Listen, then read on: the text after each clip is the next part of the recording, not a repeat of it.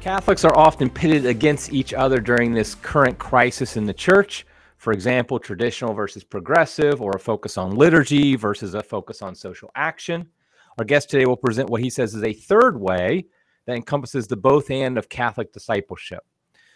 Hello, I'm Eric Sammons, your host and editor in chief of Crisis Magazine. Welcome to the program. Just before we get started, I want to encourage people to hit the like button, to subscribe to the channel, let other people know about it. We appreciate uh, all the subscribe, all the people subscribing and, and liking our, our, our videos, our, our, podcasts. We really appreciate that. Uh, also, if you want to leave a review at like Apple Podcasts, I think people still do that. Um, we, we get about a split between our, our audio podcasts and our video uh, videos. So uh, we encourage both to like it and subscribe and all that. Also, you can follow us on social media at Crisis Mag at all the various social media channels. Subscribe to our email newsletter uh, just go to crisismagazine.com and you can just, there'll be a place you can put your email address. You get articles sent to you uh, every day in your inbox. So that's great. Okay, so our guest today is Rob Marco. He is a happily married father of three living outside of Philadelphia, Pennsylvania. He is a grateful convert to the Catholic faith from Eastern spirituality. I'm going to ask him about that. He's appeared as a guest on EWTN's the journey home. I was i'm also an alum of the journey home. I feel at this point that it's a pretty large uh, a large group of people. I mean not knocking us for being on it but hey if they have us on it you know. Uh, he's a prolific writer and uh, regular blogger who offers catholic perspective on faith family marriage manhood prayer, prayer chastity christian discipleship the state of the church and the traditional roman liturgy on his, bo- on his blog paterfamilias and i'll link to that of course He's also a regular contributor to many magazine uh, websites and stuff, of which I'm just going to mention one, which is of course the best one, and that is Crisis Magazine. He's we're very happy to have him writing for us. He also writes for One Peter Five. I'll bring that and, and a bunch of other uh, sites, and I'll put that in his bio. So um, he's also oh, I got to mention this too. He's the author of Wisdom and Folly, essays on faith, life, and everything in between, which has a foreword by our friend Kevin Wells who is a regular contributor to Crisis Magazine as well. Kevin Wells is great. So if Kevin wrote the foreword, if he's endorsing it, you know the book is good. I mean, I, I just feel like that's a that's a good endorsement. So welcome to the program, Rob. Thanks, Eric. It's great to be here.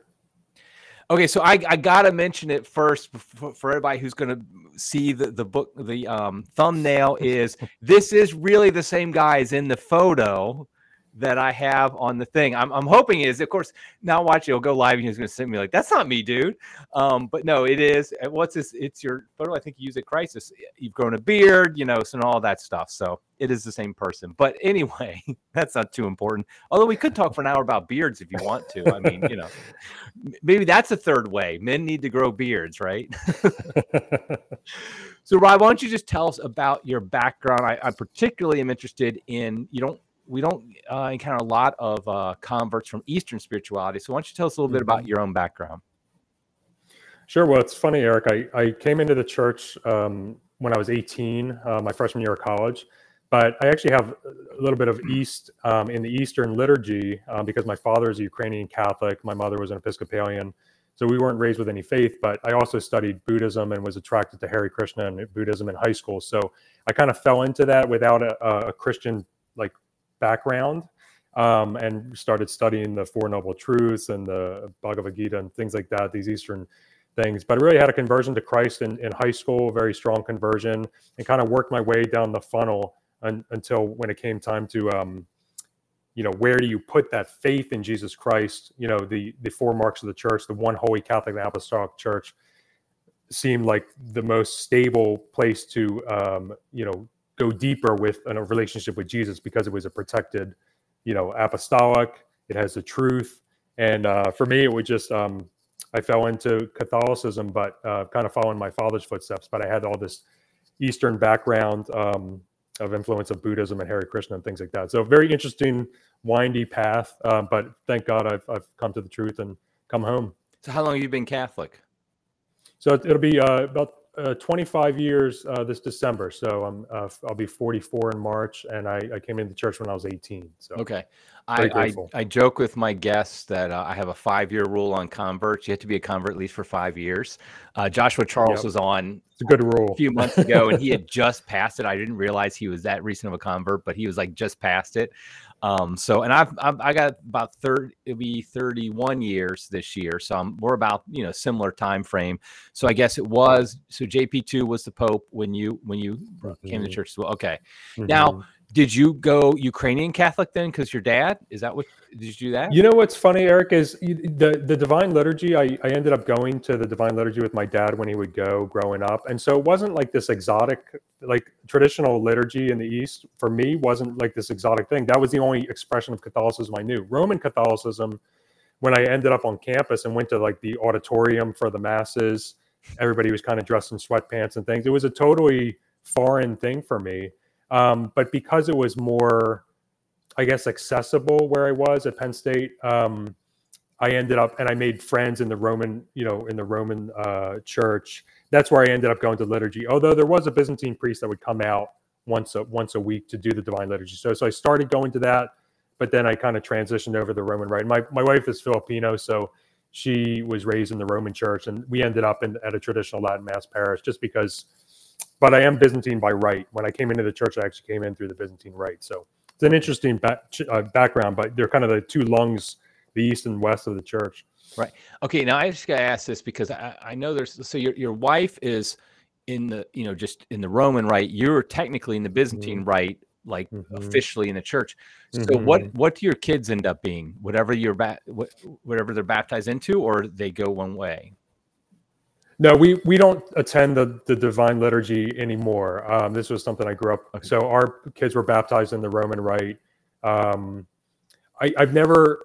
But it doesn't like When I was pass read- on by like father. I mean, because I know in some cases, like even if you attend and you get baptized in the Roman rite, you still can be Byzantine if your parents are, or something like that. Maybe I'm confusing it. To be honest, that might be, and I, I might have gotten some mis- misinformation because when I was discerning religious life, I was told I would need to change rites officially. right. That's why. But if I wasn't- then that if I really wasn't, matters. yeah, it's kind of like. Um, but I do. I still love the divine liturgy, but we attend. Uh, all, all our kids know is the Latin mass. So, okay. um, if anything, the the Novus Ordo is a little bit more foreign to them than Right. Right. maybe the divine liturgy might be. Okay. Okay. So so now you attend the traditional mass. So no more masses in auditoriums in sweatpants, is what you're saying. Correct. Yeah. okay. So okay. So with that background, now you've how how long actually have you been writing this blog? Because you write a lot. Yes. Yeah. Unfortunately, it's a it's a, it's a compulsion.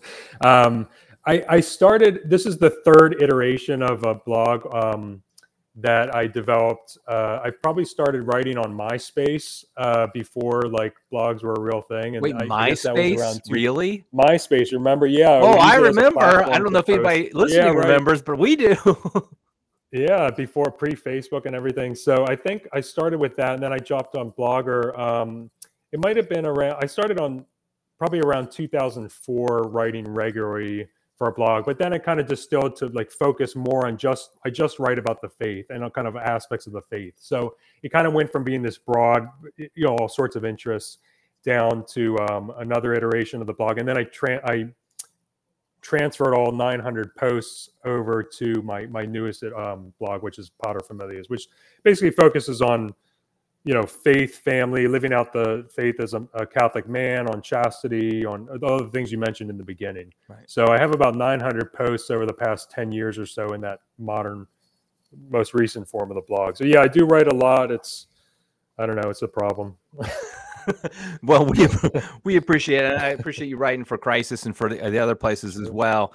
And um, yeah, so you date back all the way to like the Mark Shea and like Amy Welborn days, like when they were. Yeah, I remember when Mark Shea and Simcha Fisher were still writing for the National Catholic Register, and um, Right. Yeah, time now th- things have changed. So Remember when they were on? Yeah, remember when they were on Blogspot though? I remember that, like with Mark Shea. Do you remember those days? Like back in the, I think it was like 2004 or five or something like that. I think he was. yeah, that might have been right around when I was coming onto the scene. and, Okay. Okay. you know, you have to remember too. I wasn't I- I wasn't a great cat. I wasn't right well catechized when I came into the church. So I, I came through a very liberal kind of like Okay. beginning of the church. Um, so yeah, it's been a long road of kind of righting the ship into Right. orthodoxy. Catholic When did you when did you move over to attending the traditional Latin Mass? So it's been about five or six years, I think. Um, yeah, it was about 2018, 2019, around Yeah. then. So we've it was kind of one of those things where I, we would I would scout out. Uh, somebody had, uh, uh, invited me to a, la- traditional Latin mass in Philly. I would go on my own, and then we would go to the Novus Ordo. I'd go back. We it kind of got to be this schizophrenic, like right. you know, trying to do both. And then eventually, as uh, most people know, you get to this point where you just got to jump all in. Right. Right. It's been about five years. Okay. yeah. Okay. Very good. And I mentioned that I, I still feel like a guest, a guest in the house. You know what I mean? I'm not uh, dyed in the wool traditionalist. I don't have, you know, we stand on the shoulders of giants in a lot of ways. So Yeah. still learning. Yeah, I like to think of I, I, I, you know how there's like the OGs. I consider myself like an MG, a middle guard. You know, what I mean, I was like, exactly I'm not. I feel like you were going to, you had to be going to church Latin mass before regularly before some um, pontificum before 2008 Yeah. to really be an OG. And then like I started Yeah. going around 2011. Yeah, it was 2011. I started going, and then like you know the new guard people who are just the last year or two, which we love having, and and and it's great to Mhm. have them. So I, I feel like you're you're in that middle time as well because. uh Right. You know so okay so you so that's what your family goes to and stuff like that now we're bringing this up for a reason by the way uh, dear audience because uh, you have some you, you know you have a recent relatively recent how long ago was that that you wrote that the third way I, that, I it was just a few months ago. that's what, yeah it looks like it was december so Yeah. you had a, a post called the third way and some of it i think is is and i'll link to that in the show notes um I mean, it, it- it's it's a there's some criticisms of in there, or at least implied criticisms of the traditional world of traditionalists and stuff. So I wanted to kind of before we go into that, kind of establish your credibility that you're not just somebody who who just Mhm. started going last week, or that you just mm-hmm. are or don't even attend and just want to criticize from the outside, but mm-hmm. you're somebody who loves the traditional Latin rite. You you you know you you, you mm-hmm. would you call actually let's just start with that. Would you call yourself a traditionalist? Uh, yeah, that's that's a good kind of point to start at because, um, as I mentioned just a couple minutes ago, I feel like a guest in the house. I don't I don't even want to see these as criticisms. I just I, what do they call it in performance reviews? Like opportunities for growth. Oh, yeah, you know? right, they, they couch it in a in a way that's not critical because it's it's not meant to be critical. You you you you are excited and you you you want to talk about what you love, and, and we we've grown to love the Latin Mass. Um, I would consider, by a strict definition, I wouldn't consider myself a traditionalist. If you consider a traditionalist someone who would not attend the Novus Ordo under any circumstances, and in that case, we, you know, I haven't attended a Latin, um, a, a Novus Ordo on a Sunday in like five years, so we exclusively attend the traditional Latin Mass. But I'm not opposed. I, I wouldn't not go to the Novus Ordo. I, I've I've sometimes uh, when I'm on campus for work, I'll go to a daily uh, Novus Ordo. But if we were on vacation, I would drive two hours out of the way to go to a traditional Latin mass. If even if I had a church ten minutes down the road that was a Novus Ordo parish. So, um, but in the sense of having a hard line in the sand where I, I wouldn't attend either ideologically or just for conscience reasons of conscience, I wouldn't say I'm a I'm a dyed in the wool traditionalist. I'm maybe trad adjacent or trad sympathetic. Right. In that, in that yeah, sense. it's it's interesting because of course the term just can be defined in any way. Like I would define you then as a traditionalist. Like and I def- I'm in a similar boat to you. Like basically, I attend the traditional Latin mass every Sunday, uh, and, and sometimes during the week. Uh, I mean, actually, since COVID, like before COVID, I would go to a local Novus Ordo parish for daily mass often because it was very close. But of course, COVID made it where I couldn't go anymore because you know just the masks and all all the craziness. It just wasn't worth. Mm-hmm. So I started driving down because our, our our parish is further away, you know, the Mhm. traditional one. And so I started driving down, and then I basically got in the habit of that. So I just stopped going. Uh, and so and that- and when we take trips and everything with the family, we always make sure we find a traditional Latin Yeah. mass. And and to be honest, I, I always think it's worth it. I think it's always worth it if you can. Some people, if they're very rural and they can't do it, uh, that's one thing. But I mean, even when we Right. travel for vacation for first Friday and first Saturday, we'll, you know, find a place in Connecticut or wherever we are to to, to attend the traditional Latin mass. Right. but it's not like I refuse to go to a Novus Ordo. I've gone to you know a few over the since COVID. Um, you know, it's not like I, I'm I'm just refuse. Now I will refuse to go if I know ahead of time it's some loopy, crazy, you know, just you're not Right. even 100 percent sure if it's valid type of mass. Um, Mhm. which is unfortunately happens sometimes. But okay, so so that's kind of where you are with that. Now you, you wrote this about the third way. Why don't we go ahead and now get into what did you actually mean by a third way because we're talking about catholic discipleship so we're talking about how we live as as followers of jesus christ what is this third way you're talking about Sure, and I should preface this by apparently I, I, learned after I wrote the post that there's some kind of third way Catholicism out there about homosexuality, which this has nothing to do with. It's something that Father Mike Schmitz and some other people had developed about like somewhere between condemnation and full acceptance of homosexuality. So it has nothing to do with that. If you Google the term, it's particular to my blog, but it does kind of touch on that idea of um, this both and. Um, attitude of that in Catholicism we have the, the best of, of of all things. We have faith in reason, we have faith in tradition, we have faith in works, we have um, you know fasting and feasting. We have the hypostatic union of Jesus was both God and man.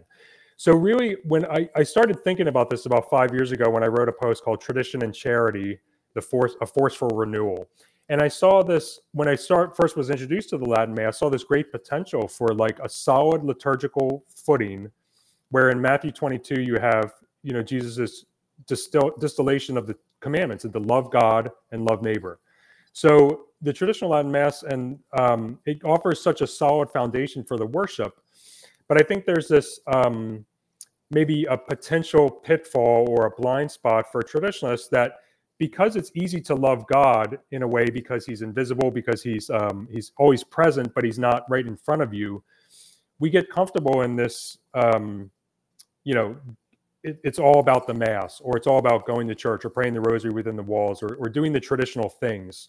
Um, and I think that that is they're all those are all good things, but maybe it's because of the influence I had coming into the, coming into the church and running a Catholic worker house, um, literally like doing all the works of mercy as part of like Jesus said to feed the hungry, so I'm going to feed the hungry. Jesus said to clothe the naked, so I'm going to clothe the naked. I went into the prisons and I worked in the prisons. So these were things that was for me were commonplace. But when I we started attending a traditional Latin Mass parish, I found that th- these weren't as common. These these um, exercising the acts of charity. I'm not saying it doesn't happen.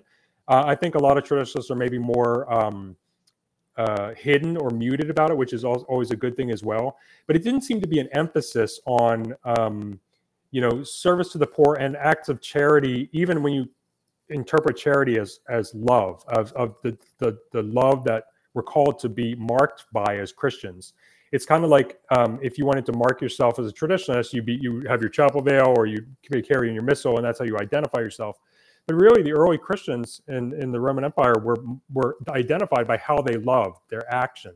So, this idea of a third way is really this synthesis, this both and of tradition and charity, of being this unstoppable force for renewal, in my opinion, because we have a solid liturgical foundation in which to bring people into the lex orandi, lex credendi law of worship is the law of, of how you how you believe, and then it takes it a step further in a, into a whole complete protein of Christian discipleship that doesn't just relegate itself to worship in the mass, but steps out in that second commandment of you know loving brother and loving those um, who are less fortunate and um, in need of the gospel. Have you read um, Rodney Stark's book, The Rise of Christianity? I have not. Okay, so he's a sociologist, and he basically uh, explains from a sociological standpoint how Christianity went from being just a few people to taking over the Roman Empire in 300 years. And he says, I'm not saying there's not the Holy Spirit and divine stuff like that, but he's saying, mm-hmm. I want to study it from a human standpoint. How did this actually happen? How was it? Because, of course, that's the Holy Spirit works through us. And so you can, you know, there's nothing wrong with looking at it like that as long as you don't deny uh, that the Holy Spirit's the one doing this. But he, one of the one of the big things he talks about was like for example the early christians how they would react to for example when the plague came. So when a plague came to a town what happened was all the rich pagans left town as quickly as possible. But then the christians would go in and they would take care of the uh the the, the people who were sick and everything. And they would ask why are you doing this? And they would say because you're jesus and it and now of course many of them died but a, a, lot of them lived and and they they became christian themselves. A lot of the people who had the plague they became christian themselves. They told others and the word kind of spread like these guys are crazy. Mm-hmm. I mean they're they're actually going in and i actually that's one of my big disappointments is is a is a not strong enough word for how the church reacted during covid that we seem to be mm-hmm. the pagans leaving town and being afraid instead Mhm. of mm-hmm. going in and taking care of people. But but it was like this idea. Well, Eric, it's yeah, I was going to say it's this idea that in the early church that Stark makes is that you have this charity that was practiced and really had a huge impact, and it was a huge evangelization effort, actually, even Right, though it was almost exactly. unintentionally evangelistic. Mhm. And even like we're not social workers either. You can do acts of charity without faith, but without love, you can't be a Christian. And you know, it's interesting you bring, that point up because uh, I love the story of Saint Aloysius Gonzaga. And um, during during the plague in the 16th century, um, Saint Aloysius became a Jesuit at the age of 17, so he's very you know very young, but maybe that's normal for that time of period. He came under the uh, spiritual direction of Saint Robert Bellarmine, uh, who was just a great spiritual director. And St. Aloysius was very, um, he was very, he had a lot of mortifications and individual penances that he did. He was very, um, very severe on himself in terms of like uh, prayer and penance. But when he came under the direction of St. Robert Bellarmine, St. Robert Bellarmine ordered him to stop all that and go out into the streets during the plague and start bringing the bodies to the hospital. And what was interesting was that St. Aloysius, he adopted these kind of penances and prayer because of his piety, but also because he, he didn't like people and he found the work squeamish. And so he kind of preferred the penances that he had chosen. But St. Robert Bellarmine, in his wisdom, assigned him to go out out in charity and to bring the bodies on. And he eventually died doing that. But it was through that, like St. Francis and the leper conversion of like loving like uh, sick, dirty, difficult people that if St. Aloysius had his choice, he wouldn't have chosen that as his mortification or his sanctification. But under the guidance of his spiritual director, that going out in charity, um, which was the work that was needed, um, I just thought that was interesting because it, he wouldn't have chosen that for himself, and that's what sanctified him. Yeah, absolutely. Now, one of the things I would say is um, today, in, in most traditional parishes, most traditional Catholics are very involved in uh, the pro-life movement, and you know many of them, uh, like we have a pregnancy center attached to our parish. Uh, you know, a lot of people work for the pregnancy center, go to the the abortion clinic to pray in the council, uh, go to the March for Life or, or you know various marches for life, things like that. So you know they they definitely are involved in that. And would you say though that uh, I mean I'm just kind of wondering, are you saying that you know maybe they need to do more than that, or or or, how would you respond to like? Because I think that'd be a, the first thing a lot of churches guys would say. Well, no, actually, we're very involved in this pro life stuff. I agree, and that's it's uh, incredible work, and it's also you know who who's more more vulnerable than the unborn as well. So it's it's not um, you know it's definitely good work, and that and people who have been in the trenches for years know how hard it is as well. So I don't want to you know um, disent- uh, denigrate that at all because it's important work. I think what I think what I find, um, and maybe it's my past experience too, that like you know so like these great saints before the Novus Ordo even existed, you know, in the in the 16th, 17th, 18th century, like Saint Leo the Great and Saint Charles Borromeo, these were like great dignitaries in the church. They were, you know, high-ranking prelates, but they uh, Saint Leo had this um, quote that uh, about like the the love of the poor and the the service to the poor. It said he said that no act of devotion on the part of the faithful gives God more pleasure than that which is lavished on his poor. And um, St. Charles Borromeo also would, you know, feed tens of thousands of people from his own, you know, um, during during the famine. So I think it's not so much the work that like these make any lasting impacts. It's just kind of like, um, you know, the charity that people have known to be a mark of the church. But it also transforms the individual when you're in direct, when you're not just writing checks and you're not just writing, um, you're not you're not just removed from the work of charity and so it's not like it's irrelevant today because there are a lot of people like even st john vianney's parents like you know they were not well off they had a lot of children but they would open their home and their hayloft to during the french revolution to you know peasants who were poor and st john vianney said his only competing love with his love of, of christ and being a priest in the mass was the, his love of the poor so i'm not saying that I don't think these again these are not competing things like it's pro life work versus like direct charity. it's this idea of a both and that I think it's healthy to go outside of your comfort zone sometimes to encounter the poor. And you know, the, let's be face it. Let's face it. The, the poor, they're they're dirty, they're addicted, they're smelly. They're you know, Dorothy Day said all these things. That you know, Jesus, but that Jesus is in the poor. Um, so we can't kind of like sidestep it completely. You know, we all have to work within our state of life, and we all have um, you know constraints on our finances. But I think to the degree that you can love those who are not um, not like you, maybe don't look like you, and maybe you know treat you contemptuously, that's how we grow in charity. Okay, I got a couple practical questions here. I've actually found that it's difficult to help the poor as a family in in various um, situations. Like for example, I volunteered at a soup kitchen for a while. Actually, I had to mm-hmm. stop because they required you to be vaccinated after COVID mm-hmm. um, to, to help out. But mm-hmm. I found that first of all, they didn't let kids help out.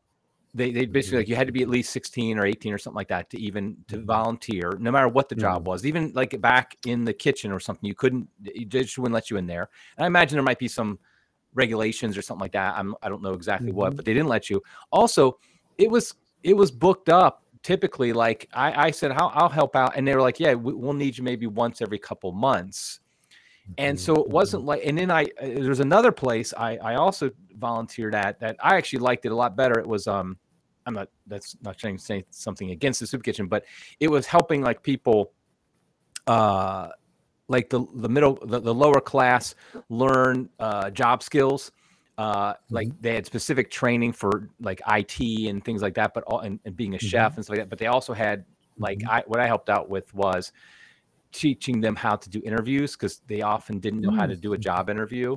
But that was mm-hmm. also like I, I, mean, I basically was like they didn't really need me. And I feel like, mm-hmm. you know, as a father and as somebody working, I don't I don't want to take my time if they already have a ton of people helping mm-hmm. out i don't really feel like it's a good use of my time whereas i will say the pro-life movement typically is in need more mm-hmm. and so practically right. speaking and i know it might be different in every city and every mm-hmm. area though how do mm-hmm. you actually then get into like helping the poor because i think actually some catholics might want to do it don't know where to start or they've they've kind of been yeah. rough like i have been in the past well, I think that's a good point, Eric. And I, I also want to make a note, too, that it goes beyond just um, serving the poor in this kind of uh, overt charity. In this idea that what we were talking about, about this idea of a third way of complete discipleship, you know, it really goes beyond that to exercising and act, acting on the, the, the works of mercy, both the corporal and the spiritual.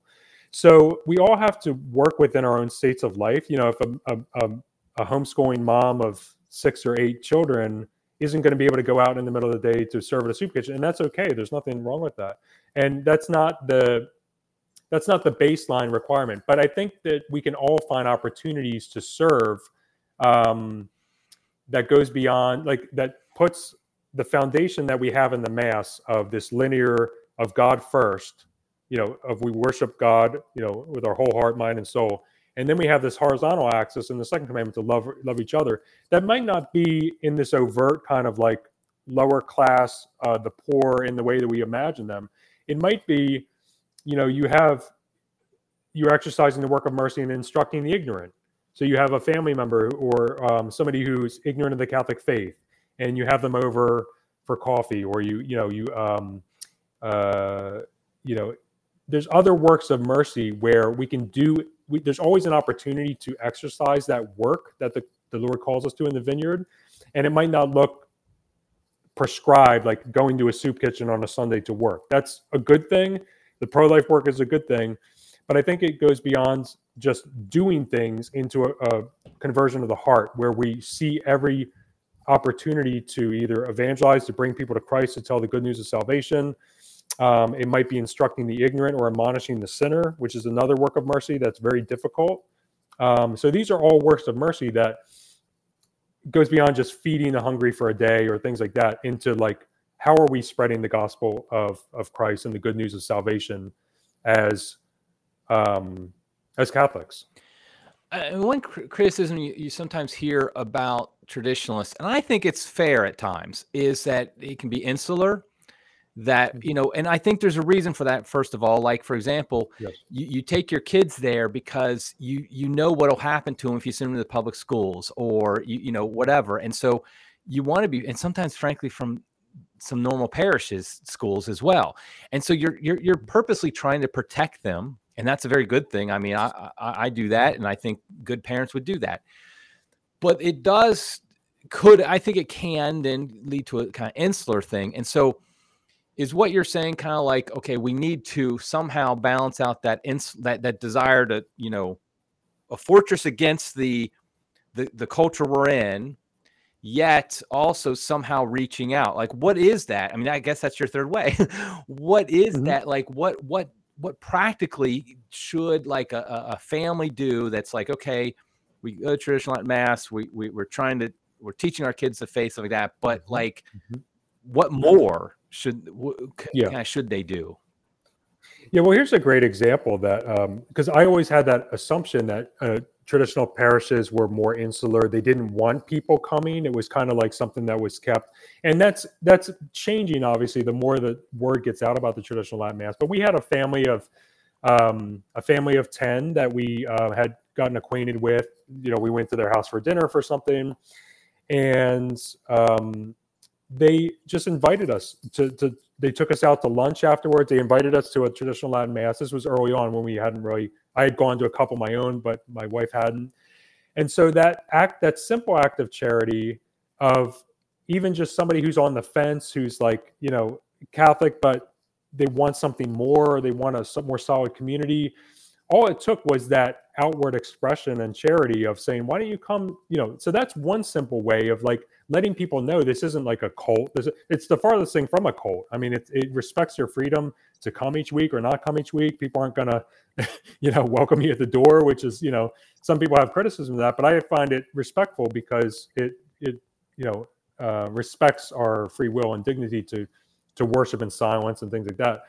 But i think it goes beyond like if if you love something you want to tell people about it but you also have to balance that with the protection of the charisms of the parish and things like that that you you don't want you know I, I can understand why the old guard or the people who have been in the movement for a while have that those defenses because for a while you were always on the defensive. But that is changing a little bit with new people coming um, and just wanting a reverent mass. They might not even be wedded to the traditional Latin mass. They just want a reverent mass and that this is where they find it. But i think the charity of of um, of telling people about it of encouraging people in it of of telling people how to you know how to use the missal, of befriending people. These are kind of these soft these soft skill things that get a little poo-pooed you know but if they can really go a long way. You, you don't have to be a effervescent evangelical christian like you know welcoming people at the door and you know bringing them to the coffee station but it doesn't hurt to act exercise some charity so that it's not just you and your missal in the pew and then you know um, there's a place for that but there's also a great place for evangelical traditionalism i guess if you want to call it without you know while still protecting and um, preserving the charism of the traditional mass that doesn't you don't want it to be watered down. You don't want it to go crazy um, with all the you know thankfully during covid uh, you know a lot of the traditionalists kind of like held the line and were had preserved that um, you know uh, this is this this matters you know this is important. So i don't i don't know if that answers your question yeah but- i mean it's a it's a real challenge i think because you see that I mean traditional latin mass parishes they they they want to protect the the what is what needs to be protected what what you know and and that's good. And i think most of them they want to grow as well though you know I, i've heard stories at times um but the fear of growing is is the fact that you you know being watered down that if Right. you if all of a sudden a bunch of people come who are fleeing from from you know clown mess so it's mm-hmm. kind of like the clown mess wherever it's kind of like the the the thing about people from california going to texas that it's like oh that's great but wait are they going to just bring their liberal policy you know Mhm. beliefs with them to texas and turn texas into the next california well, I Mhm. think a lot of traditionalists legitimately con- are concerned about that. That all of a sudden, if we are are too open and welcoming, then it'll just Mhm. turn us. We'll turn into the next, you know, the, the next loopy clown mass or whatever, you know, wherever it is they're fleeing. And so, like, yeah, so I I think that's the key is we gotta like have that balance somehow. And I guess that's kind of what you're saying again is is this idea of I like the story of the of the family that invited you. One of the things my wife has done uh, for a long time in parish is like she's really into like when a uh, a mother has a baby, a new baby, Mhm. like let's get the let's get meals for them. Let's make sure that they Right. have meals for the first couple of weeks. So you know, get the moms to all make some meals for them, stuff like that, which I think is great and does a lot. Um, are there any other practical things? I mean, I think just not being a jerk to newcomers, obviously. um, and I think what what uh, what are some other things that you would say, kind of practically speaking, uh, particularly traditional Catholics can do to kind of live this certain way of charity, uh, so we don't Yeah. become too uh, kind of navel gazing. Right. And I think, um, you know, it, it, this may sound a little offensive in the way I'm going to say it, but like the, for me, there was this fear that like a traditional parish would be like the people would be a little weird or culty. And in our parish, that's, that's the farthest thing from the truth. So we have a bunch of like normal people who just like love, you know, I, I I put that in air quotes because I don't want that to be, you know, um, taken the wrong way but we uh you know we they're they're big families they're believing families they're um you know we have single people as well. Um but they all love we're all there for the same reason. So we all love the traditional latin mass. But they do um they are like quote unquote normal people that like if i w- if it was a really fringy parish um that was like you know constantly bashing the pope or like you know just very very insular we probably wouldn't be there. So I know I can't be the only person that is out there like that that wants like you know a reverent traditional liturgy that isn't like I don't have to feel like I'm subjecting my family to a very fringy thing that could go off the rails at any minute, you know? Right. So I think the more that I- know that sounds like a wishy-washy answer that like the more like loving and normal you can be, that that is a witness in itself. So that's like a not a, a real tangible thing, but it is just a reminder that like there are people out there like myself who would who would maybe not have ended up in the traditional Latin Mass if it was very standoffish, very cold, very non-charitable or non non-loving. Um, but that wasn't our case, and we've we've been there five years. We have a very good experience at our parish. We have a great pastor who keeps people in line without being heavy-handed. Like you know, the rubrics of the mass protect the mass, so that's a plus. And then um, you know, in most traditional parishes, the the priest really has the. It's not like they're they're ruled by the parish lay council or the music ministers or stuff. So there is that kind of protection there, which I think helps um, keep it from going off the rails too much. Yeah, and I think the uh I think I think by I think some people might take it uh wrong when you talk about like, normal and weird. I know exactly what you mean. And I think it's some of it has to do with not adding on to the Catholic faith things that are not necessary.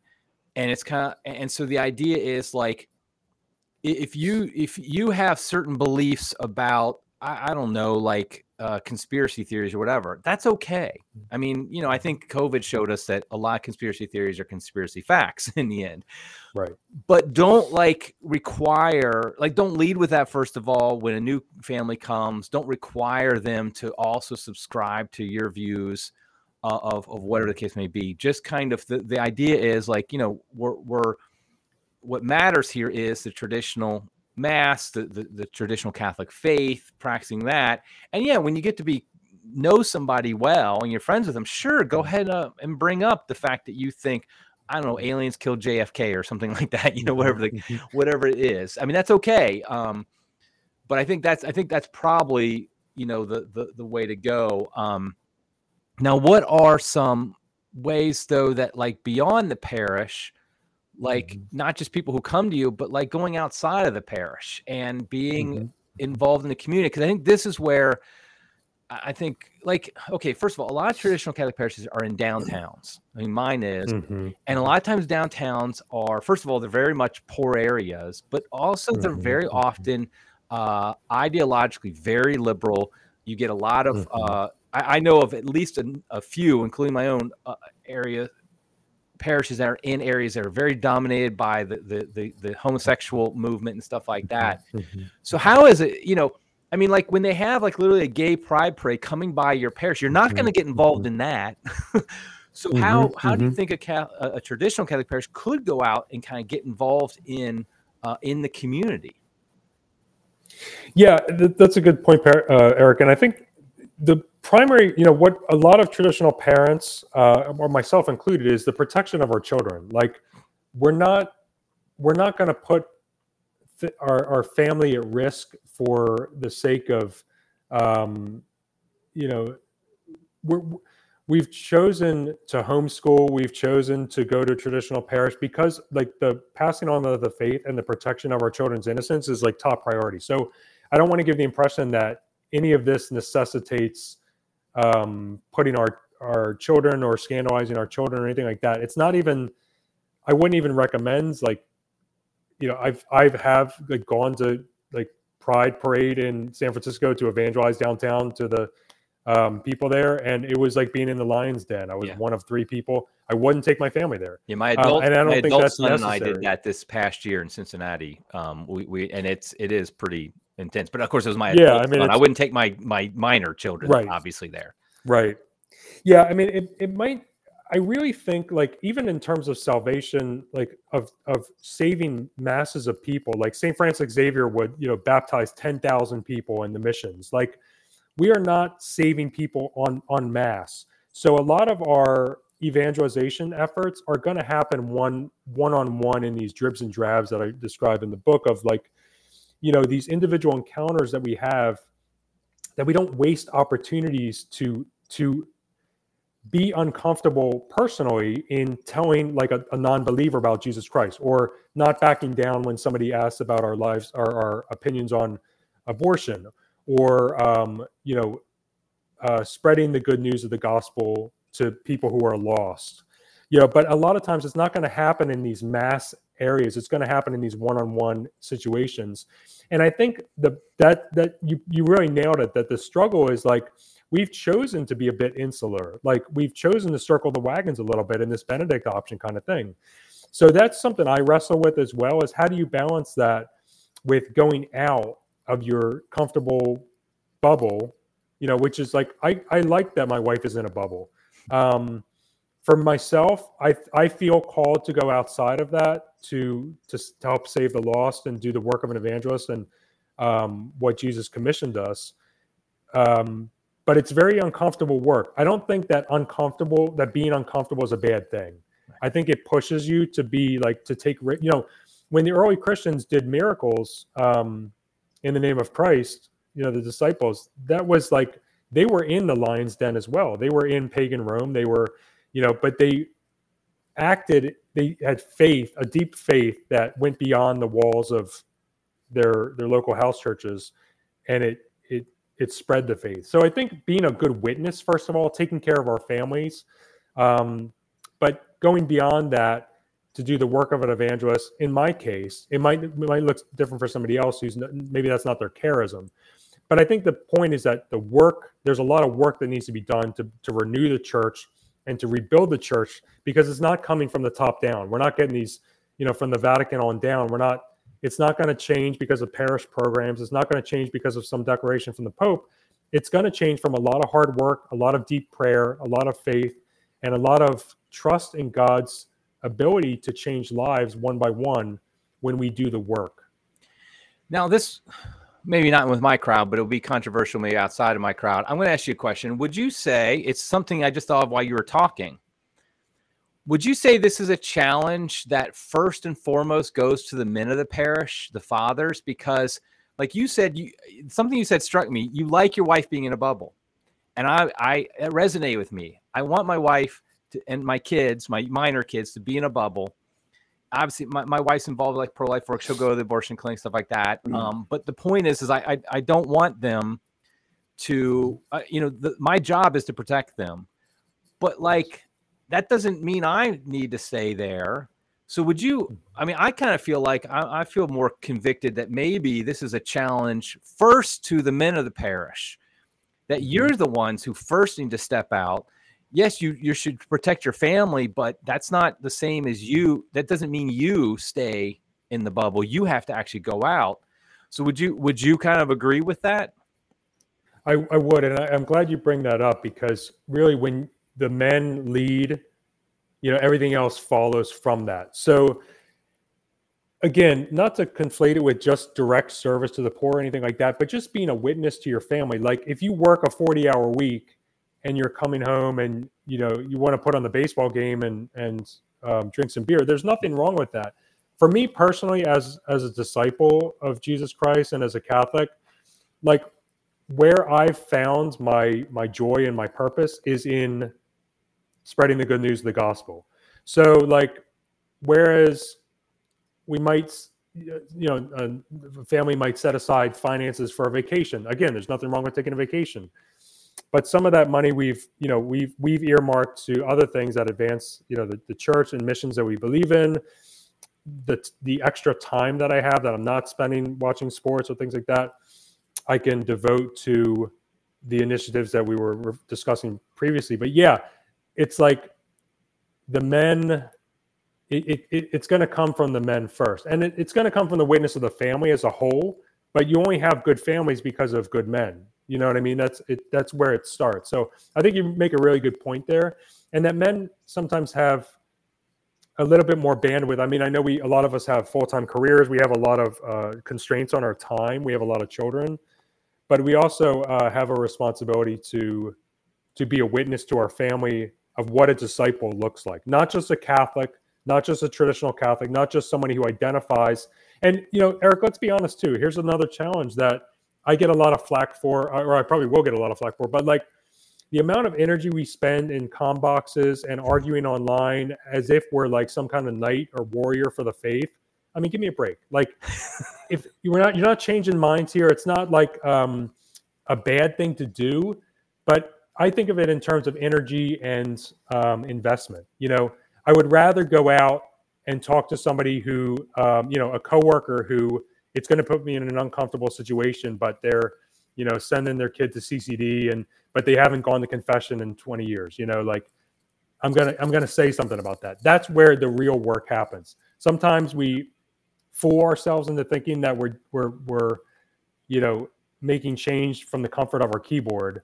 Um, sometimes there's a place for that, but a lot of times we we kind of conflate heroic manhood with like making some uh, savage comment on Facebook. So I think that's it. Another, I get a lot. You know, I'm probably going to get some criticism for that too, but I, I stand behind that. That there's a lot of work out there that needs to be done, and sometimes we take the the safer road as men in you know the things that don't matter as much. Yeah, I think it's a real challenge, and I think it's a good one, and I I feel it because it's easier to tell somebody they're wrong on Facebook than it is in right. person.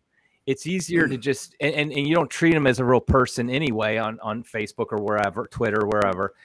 And it, like you said, it's very hard. Like if you have a coworker who, uh, like you said, and that's a perfect example. They their kids are going to CCD, but they haven't gone to confession twenty years. Well, that's a challenge to you that you need to like encourage them in some way, however your relationship is, to do that.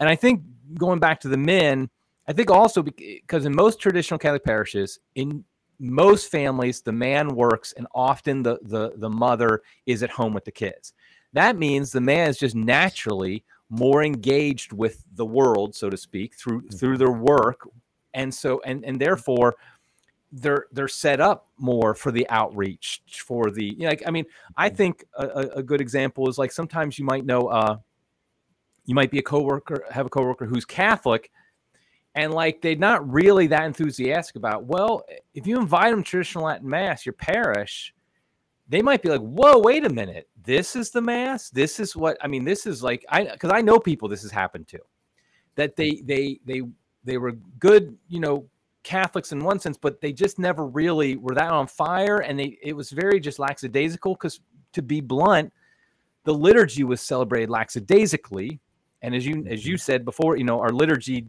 guides us in our life. And so they mm-hmm. it, it led to a lackadaisical faith. And all of a sudden they came to traditional Latin Mass and they were like, whoa, this like you know supercharge them in, in in all their life so that's something men particularly i mean not that women obviously can't do that with friends of theirs and stuff like that but we just have more opportunities i say we although i work from home so it doesn't mm-hmm. include me i'm, I'm terrible mm-hmm. but you know for people who the men who work out in the world i think that's a real challenge to them as well but even just eric you you and i like our situations like we were essentially robbed of our patrimony for years and when we both became catholic like the Novus Ordo was the only thing on the menu. Like right. liberal Catholicism was the only thing on the menu. God used that grace to, you know, to work within those confines. But it's because of the love of tradition that we've you just rediscovered, and you and I are not the only ones. That I think that there's like, like I said, you you you you want to talk about what you what you love, what you you you you want to tell people about it. And I think that that's what you don't want to just keep it to yourself. Love goes out from itself. So, right. um, yeah, the, the men thing, that's a great point. Okay, we're going to wrap it up here soon. And I, although I feel like this one could go on for a long time, I did not expect this to even go the direction it did. But I, I'm just really, it's it's it's hitting some tunes that really resonate with me because uh, you know I was a director of evangelization for five years for a diocese while attending a traditional Latin mass, and that I will admit that was a uh, wasn't always congruent. I mean, it, there was definitely it, there was some tension there to say the least. Um, mm-hmm. So I want to mention about your book, but I have one question, which is just kind of a weird question out in left field. But I thought of it at one point while we were talking, talking about helping the poor. A lot of traditional Latin mass parishes are in lower class poor areas, and therefore one of the things that often happens is when you're going to mass, you get poor people mm-hmm. coming up to you and you know sometimes mm-hmm. they're they're drugged out and sometimes they tell or they tell you a great story about why they you know they need their bus money to get home or something you know we've all mm-hmm. those of us mm-hmm. who experienced it we know all the stories.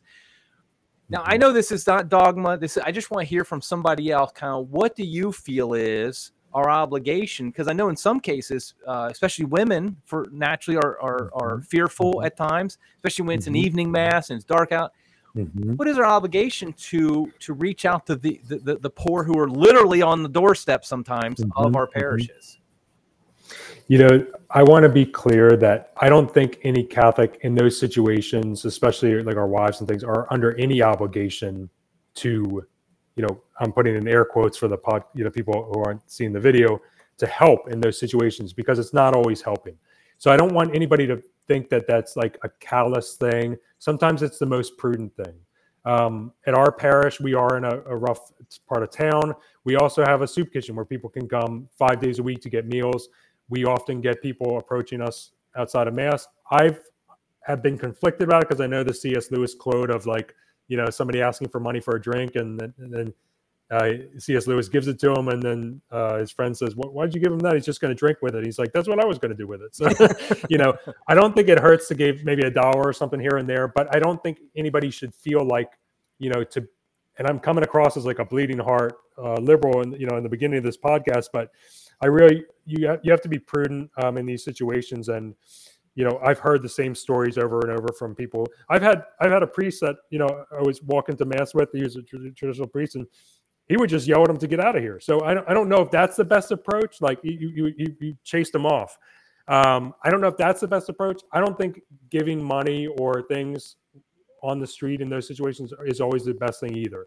So I don't think any Catholic should feel that they're, a, a, you know, they don't love the poor or anything.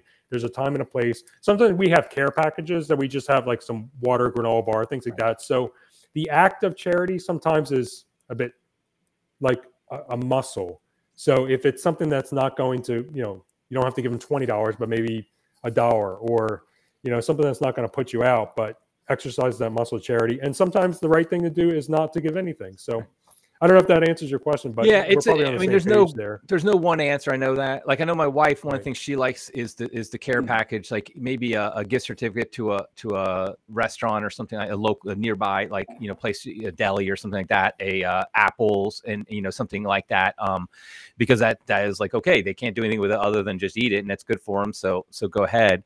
I think that's good, and I think it's also it's like it's funny because once you go long enough, you start to know some of the regulars, so to speak um, I mean, on one time I had an incident where as a daily mass, it was like a noon mass, and and one of the guys who's normally around, uh, he came into the church and he was going up to people who were praying before mass to mm-hmm. ask for something. And I just went up to him. I said, "You have to leave." And I and I basically yes. kicked him out because I was like, "No, you, have mm-hmm. now you've crossed the line.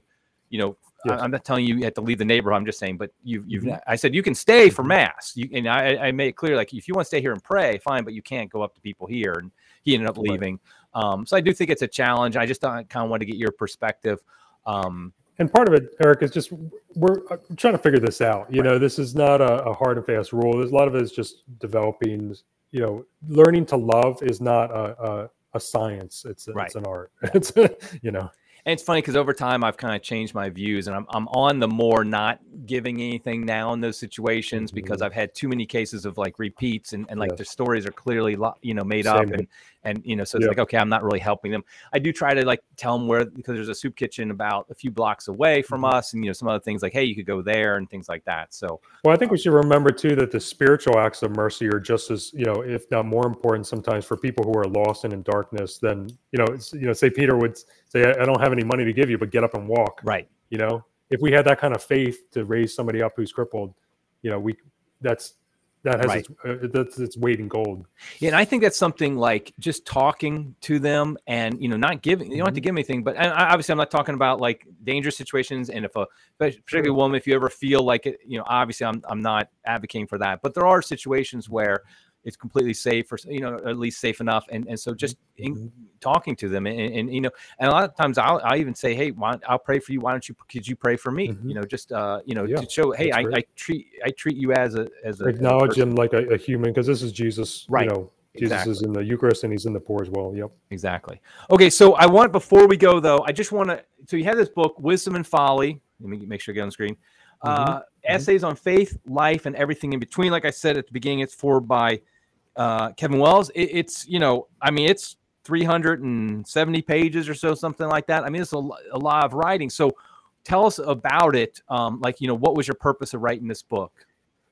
Sure. Well, I wasn't reinventing the wheel here either. I was approached by a publisher to to to to republish the best of the best essays that I have um, have written already that are topical by um, nine different topics of on friendship, on faith, on manhood, on marriage, on family, on the church, on discipleship, on all the things that we're talking about here as a complete protein of a disciple of Jesus Christ for Catholics in the church today. And they're bite-sized essays. I mean, there may be two or three pages, they're two or three pages each. There's about 90 essays total. And they're just um, food for thought. You know, I don't think in the age of social media where a lot of us are a lot of us might struggle to read something like War and Peace today. So these are really bite-sized essays that you can pick up, but that'll challenge you, which it's a lot of meat on the bones to consider how to become a better disciple of Jesus Christ. Some just some thoughts of mine too. So they're, they're personal essays, but I think they're universal enough that they can speak to a lot of people on a lot of different levels in those areas. So I'd encourage people to, to pick one up if you're looking for a good read that you don't have to commit to like reading straight through. You can pick up an essays. You can treat it with Lent coming up. You can treat it as a devotional, um, but they are personal essays. About 90 of them total. And uh, yeah, Kevin uh, did a great job with the forward too, and he's become a good man of God and uh, friend and disciple. So Yeah. Okay, so wisdom and folly. I'll make sure I put a link to it in the show notes so people can get it. I encourage you. I, I appreciate this this uh, podcast because I think it was challenging. I think I know I can tend to uh, get insular. I can tend to just kind of think like you get kind of the hive mind a little bit, and I think it's good to sometimes get a little bit of a kick. Like, hey, you know, try to think a little bit outside the box about how we do things. And so I, I appreciate you you coming on and talking about this. Thanks, Eric. Thanks for the opportunity. I, I, I I'm outside the box a lot, so it's not uh, very often that you get the opportunity to flush it out a little bit. So thanks. Exactly. So again, I'll link to the book. I also link to your blog and the article that kind of we, we, we was this was based on the third way, so people can just easily find it. So Okay, that's it for now. Until next time, everybody. God love you.